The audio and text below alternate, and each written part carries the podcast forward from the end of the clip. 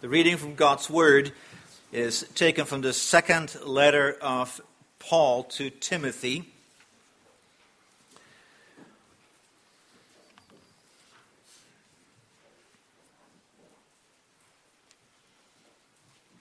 We'll read from chapter 2, the first nine verses, and then from chapter 4, the first eight verses. 2 Timothy 2, starting at verse 1. So Paul is writing here to Timothy. Paul is in prison, he's coming to the end of his life. You then, my child, be strengthened by the grace that is in Christ Jesus, and what you have heard from me in the presence of many witnesses, and trust to faithful men who will be able to teach others also share in suffering as a good soldier of Christ Jesus. No soldier gets entangled in civilian pursuits, since his aim is to please the one who enlisted him. An athlete is not crowned unless he competes according to the rules. It is the hard working farmer who ought to have the first share of the crops. Think over what I say, for the Lord will give you understanding in everything. Remember Jesus Christ, risen from the dead, the offspring of David, as preached in my gospel, for which I am suffering, bound with chains as a criminal, but the word of God is not bound. And then we go to chapter 4, verse 1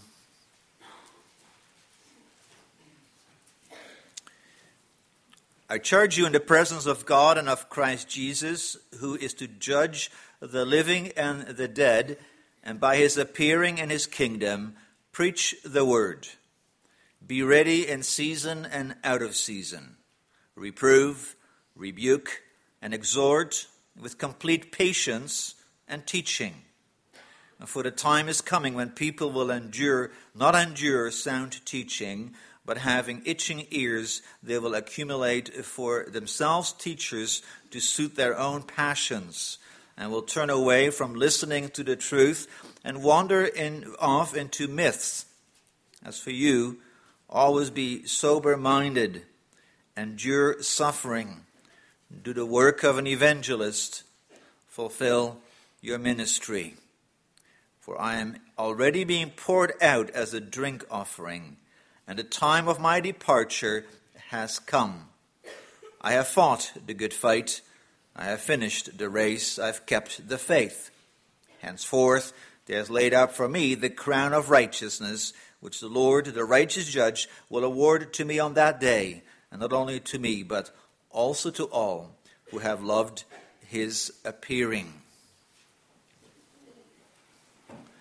The Old Testament.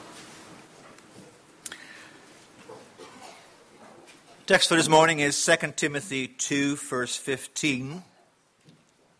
We'll read also the verse, uh, the verse before and the verses that follow. We'll read 14 through 19, but verse 15 is the text. Starting at verse 14, remind them of these things and charge them before God not to quarrel about words which does no good, but only ruins the hearers. And then the text Do your best to present yourself to God as one approved, a worker who has no need to be ashamed, rightly handling the word of truth. But avoid irreverent babble, for it will lead people into more and more ungodliness, and their talk will spread like gangrene. Among them are Hymenaeus and Philetus who have swerved from the truth, saying that the resurrection has already happened. They are upsetting the faith of some. But God's firm foundation stands, bearing this seal The Lord knows those who are his, and let everyone who names the name of the Lord depart from iniquity.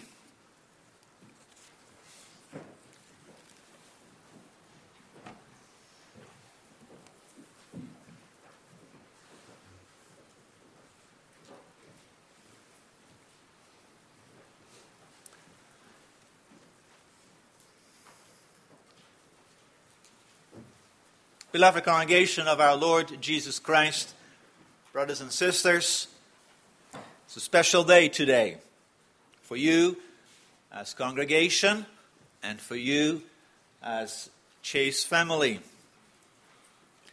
For you as congregation, a new minister, a pastor, and a teacher that will, the Lord willing, regularly be teaching and preaching the gospel. And for you, Brother Chase, a ministry after many years of preparing, thinking about this, being examined, and here we are, you will be ordained. Wonderful. Look forward to this. You have been looking forward to this. And we all recognize this as a gift from the Lord. And that's why also we came to this day in a prayerful way. We recognize that He guides lives, He guides also the calling process.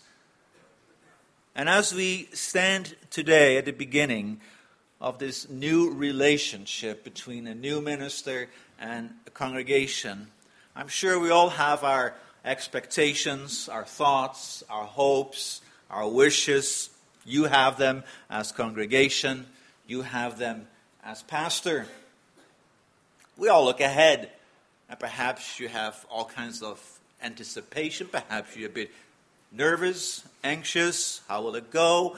In itself, it's not wrong to have these hopes, these expectations.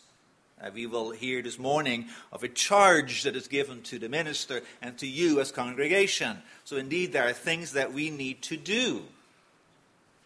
But what is important is that as we have our expectations and as we begin working together as a minister and a congregation, we have proper expectations, realistic expectations. But at Chase, there's no perfect congregation. And you will not find one here in Elora either. And brothers and sisters, in Elora, there's no perfect minister and you will not find him in Reverend Chase either. We have to be realistic. And how can we be? When we base ourselves on the Word of God. For what binds you together is that eternal Word, the gospel of our salvation. And also, therefore, our expectations from a minister, from a congregation, are to be guided by that word. It's not about personal likes or dislikes. It's not about hobby horses or things that I think are important. It is about what the Master, the Lord, our God and Father brings to us, teaches us in His Word. And that's why this morning we want to listen to one text and there are many texts in the Bible that speak about the task of the minister. But we'll look at one text, and that speaks about the handling of God's word. And it instructs us to do it in the right, in the correct way. For when you do it in the correct way, then you can present yourself to God as a workman who is approved. And you're not ashamed of the work that you have done. So let us listen to what the text teaches us this morning. And I have summarized it under this theme rightly handle the word of truth. So it's the apostolic command to rightly handle the word of truth. Brothers and sisters, 2 Timothy is one of the last letters that Paul wrote. He is at this moment in prison. He's not in under house arrest as in a previous imprisonment where he was in a house and was able to do a lot of things yet, receive people. He's now in jail. He's in chains, he's in a dungeon, and he knows that the end of his life is coming. We read about that in chapter 4, verse 6. And as he is coming to the end of his life and he looks forward to the crown that is prepared for him by the Lord Jesus Christ, then he writes to Timothy. And Timothy was very close to Paul. He calls him his son to indicate the close spiritual connection between Paul and Timothy. It was on his second missionary journey that Paul took Timothy along on his work. And at this point, uh, Timothy is working as a minister in Ephesus. And that was a city where Paul himself also had worked for a prolonged time on his third missionary journey.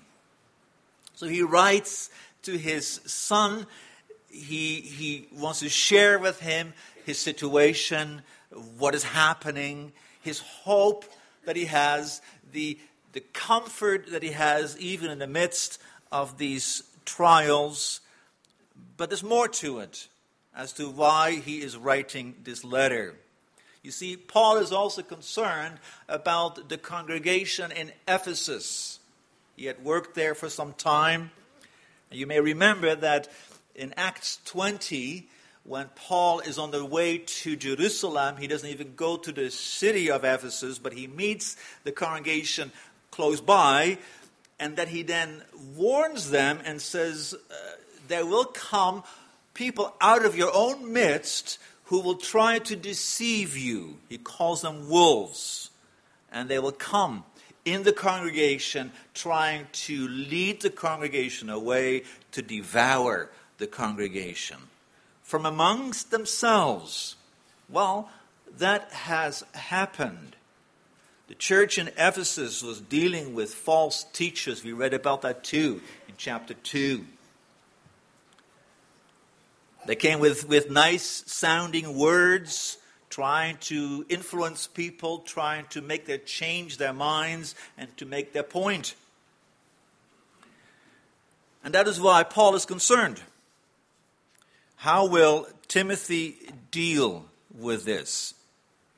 Notice that in verse 14 and in verse 16, the two verses that put uh, our before and the after of our text, both deal with these false teachers. I remind them not to teach, to teach, charge them not to quarrel about words. So apparently that's what they were doing.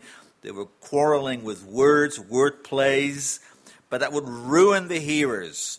And then in verse 16, he says, avoid irreverent babble that will lead people into more and more ungodliness. And then he refers to two, pe- two people, Hymenaeus and Philetus, and it's like, like gangrene.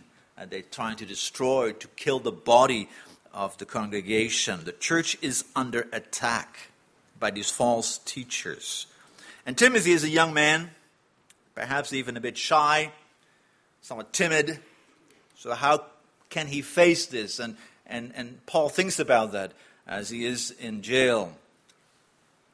It's true that in your ministry you can face things that really can make you shake and shake you up.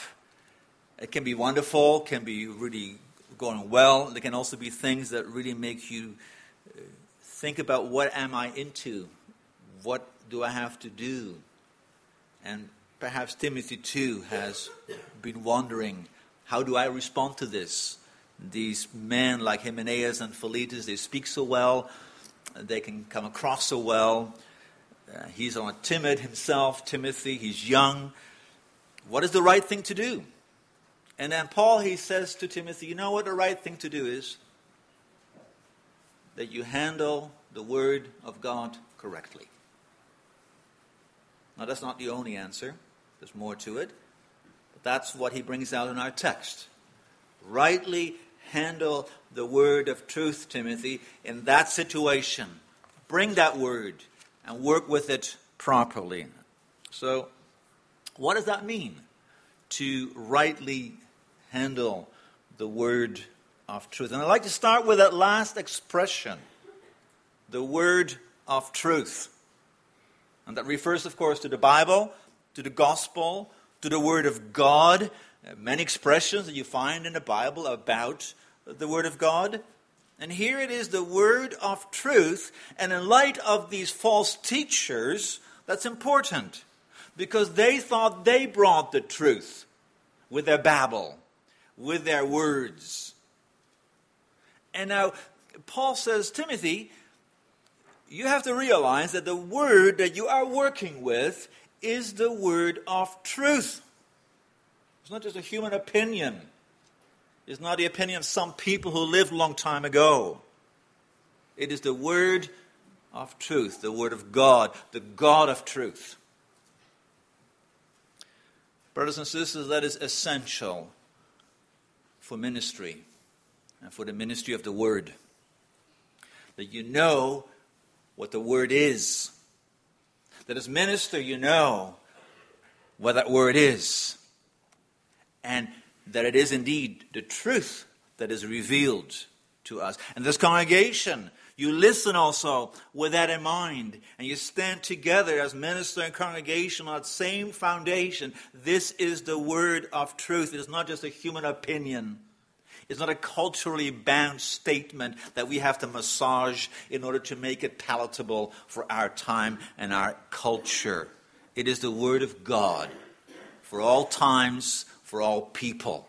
And it has absolute authority. It determines what is truth or what is not truth. And that's why this morning we'll ask also Brother Chase whether he accepts that word as the truth. There's a second question that we'll ask him. And when he says yes, that is true, then you know that that's the foundation on which you stand the word of truth. Now, that word has to be handled, it says here. Sound perhaps a bit strange, that word handle. Literally, it says in the Greek, to cut it straight some suggest it comes from uh, making roads. Make sure that the road is straight. You cut it straight through the field or through the forest. Others suggest it comes from the construction industry, building, that you cut straight so it can be built properly. Some also suggest it comes from the world of sewing, that you cut material straight. And if you think of Paul being a tent maker, having to patch tents that were torn, and when you cut a piece out to put into the tent, that has to be straight. Otherwise, you have problems. Whatever the origin of this word, it has to do with something that is straight or right. So the emphasis in the text is on that word rightly or correctly. So you have to work with that word, yes, but you have to do it in the right way. Yes, it is indeed remarkable that the Bible here speaks about its own use. How we work with the Word. How ministers work with the Word. The word handle has in it the word hand. So you take that word in your hand or you can also say, God has given that word in the hands of people. And He wants that word to be administered, proclaimed, applied, preached. Oh, yes, God's word is powerful. Yes, God's word is a power unto salvation. God can speak and things are there. We are in no way limiting the power of God's word. But in his wisdom, God has determined that for that word to come into your life, he gives to the church the office of the minister, whose task it is to handle that word, to work with it. The Lord himself indicated that in Matthew 28 when he gave his disciples the task to make disciples of all nations. He didn't say, well, just send our Bibles, which is good too, of course. But he said, no, you have to go in order to teach and to discipline them, to disciple them. So he places his word in the hands of people. And that's quite something for the Lord to do because he knows that his hands are sinners' hands. But he says, I give that word to you, and you have to now be my mouth to my people, and through you, I'm going to feed my people. You have to explain that word, you have to apply that word, you have to work with it. Well, then you understand that the Lord is also very particular about the way in which that word is used and handled and administered. And that's why the text says you have to do it correctly. You have to do it rightly. So as you work with the word, make sure you do it in the right way. And the right way is determined by the one who gives that word the word of truth, God Himself. If you want to be a faithful servant, if you want to be a worker who's not ashamed to stand before his commander, then handle it rightly. So, what does that mean? To handle it rightly. When do we handle it correctly? Well, you can think of the context again in which we find our text. These people who spoke many words but they did not do it correctly. And why Paul has judgments about it like it's babbling and, and it just leads away from the truth and it leads to ungodliness, irreverent talk. So, incorrectly handling the word is when you use it for promoting your own ideas, for example. When you use it to promote your own glory if you use it to bring about something that you think is important, but the Bible doesn't say that. When you, when you bring it as a message and it twists the Word of God, it makes it say something that it really doesn't say, then you are not handling it correctly. So, what Paul is saying here, and what the text is saying here, is when you work with that word, make sure you work with it in the proper way. So there's more here than make sure you're faithful. That is also in the Bible. Be faithful in your preaching. Here it also points to the way you work with that word as you come to preparing sermons, as you prepare to preach them. What is the manner in which you work with it? On Monday or on Tuesday, or on Wednesday, throughout the week, and you come to the point where you have to preach it. Well, says the Lord, do it correctly. That means do it in the way that I want you to speak, so that my congregation indeed hears my word, it's applied and explained as my word. And, brothers and sisters, it is something that we have to pray for as a minister as congregation. And not just on Saturday evening or Sunday morning, but throughout the week. That God would give that your minister, indeed by the Spirit and by the guidance of the Lord, is handling that word correctly. And for you, brother, it means that you're honest as you deal with the word that you listen to that word and that you let that word teach you what you have to do and that you follow the rules that you have been taught as you prepared yourself for this ministry. Because it is, after all, the word of truth that we bring. And to be able to say that this is the truth, you have to stand on that firm foundation, and that is possible when you handle it correctly. You accept it in all that you do as the word of truth. Also, when it goes against things that you may like, or things that you think are important, or when it may perhaps step on toes on people's, it is the word of truth, and apply it properly. That will take time. That will take a lot of effort. That takes a lot of out of you. That takes a lot of study. Notice that it begins our text with saying, Do your best. And that indicates it doesn't come just like that. Not only does it take a long, uh, quite a few years to, to, to come to the point where you can present yourself to classes. Now you're in the ministry. It will take every week again that work, that study. But let that be your goal. Give it your all. In all that you do, always think, I have to present that word as the word of truth, as the word of God, and that's how I have to handle it that requires prayer, study, time, dedication, and as congregation, you also have to give your minister time for that. So that he doesn't make shortcuts, but that he cuts a straight path through the Word.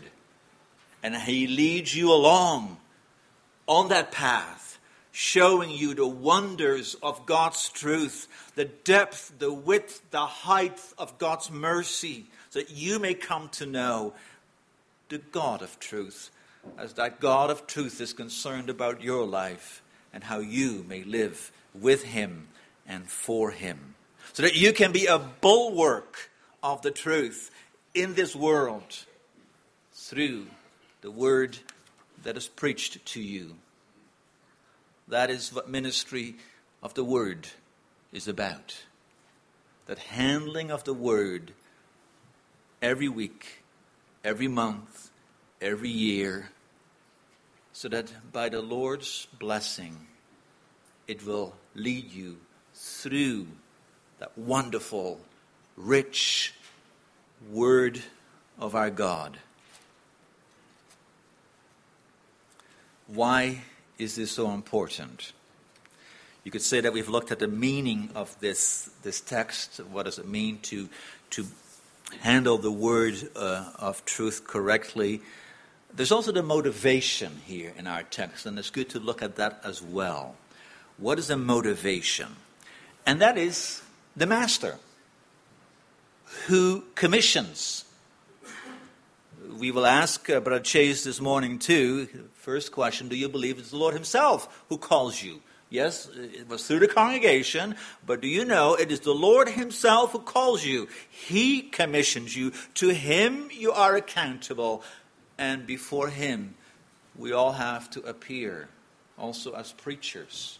One day we have to come before our Lord and give account of what we have done with His Word.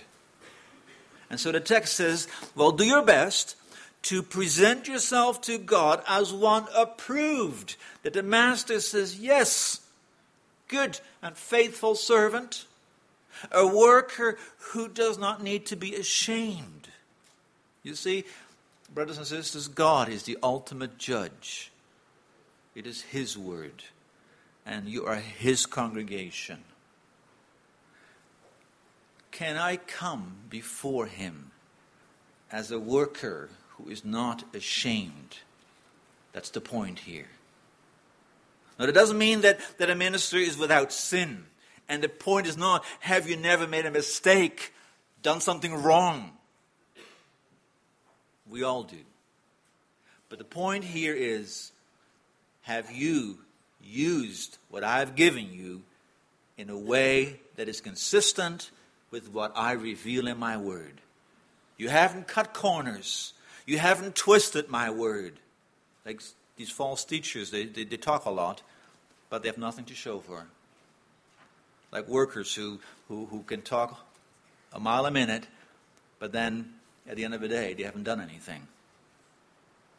And this is the picture of one who brings that word, and that word has effect. It is the word of truth that is broad, and then you do not need to be ashamed.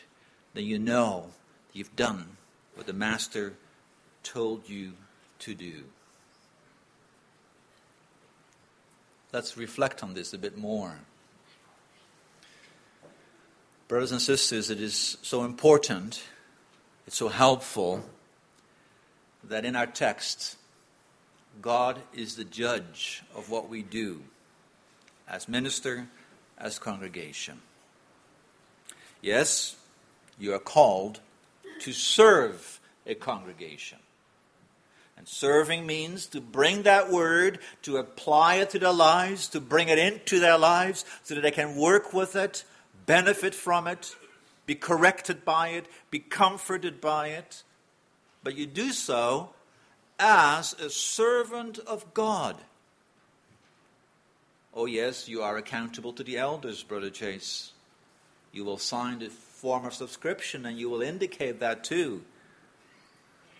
Because the care of the Lord over your doctrine, over your life, the Lord has given into the hands of these elders. But the norm by which we have to go is God's Word. He is the ultimate judge. And therefore, as you work on your sermons, and as you think about sermons or talk about sermons, then you keep that in mind. Has the voice of the Master been heard? Was the word handled correctly? It may offend you at times. It may cause you pain. And if there's some things in your life that are not right, then it's good. And take that also in thankfulness, in humility, in obedience. And so that together we may praise our God. And with that in mind, keep your minister in your prayers so that he knows that he is supported by you as he handles the word, as he will face the Lord one day and will have to give account. It's a wonderful day today, I said at the beginning. It's true. For you as congregation, for you as minister, the Lord brings you together, the Lord binds you together. Brothers and sisters, the Lord gives his man to you, and he has led his life and guided him in all that he did because he wanted you to hear the word, the word of truth, the redemption that we have in Jesus Christ. And with that in mind, we may look ahead. What do we expect? Well, the Bible says here work with that word in the correct way. Brother Chase, keep that before you every day, every week. Congregation, hold them to that. Expect that of him. And receive him and receive his word as the word of truth. Rejoice when you hear that word coming to you. And, Brother Chase, that's what you may expect of the congregation. And then, then we leave it to the master to build the house. But that is the beauty in all of this. Although the Lord gives that word in the hands of frail sinners like us, He remains the Lord. We do our work, and then we stand in awe and in deep thankfulness when we see Him continuing His plan. The plan that He already had ready before the world was made. Then already he knew that this brother was going to be your minister. To the praise of his glory, as he takes you along to that day when everything will be full and perfect. Neither he who plants nor he who waters is anything, but only God who gives the growth. And so together we may see that and rejoice how God uses us to glorify Himself. From Him it is, through Him it is, to Him are all things. To Him be glory forever. Amen.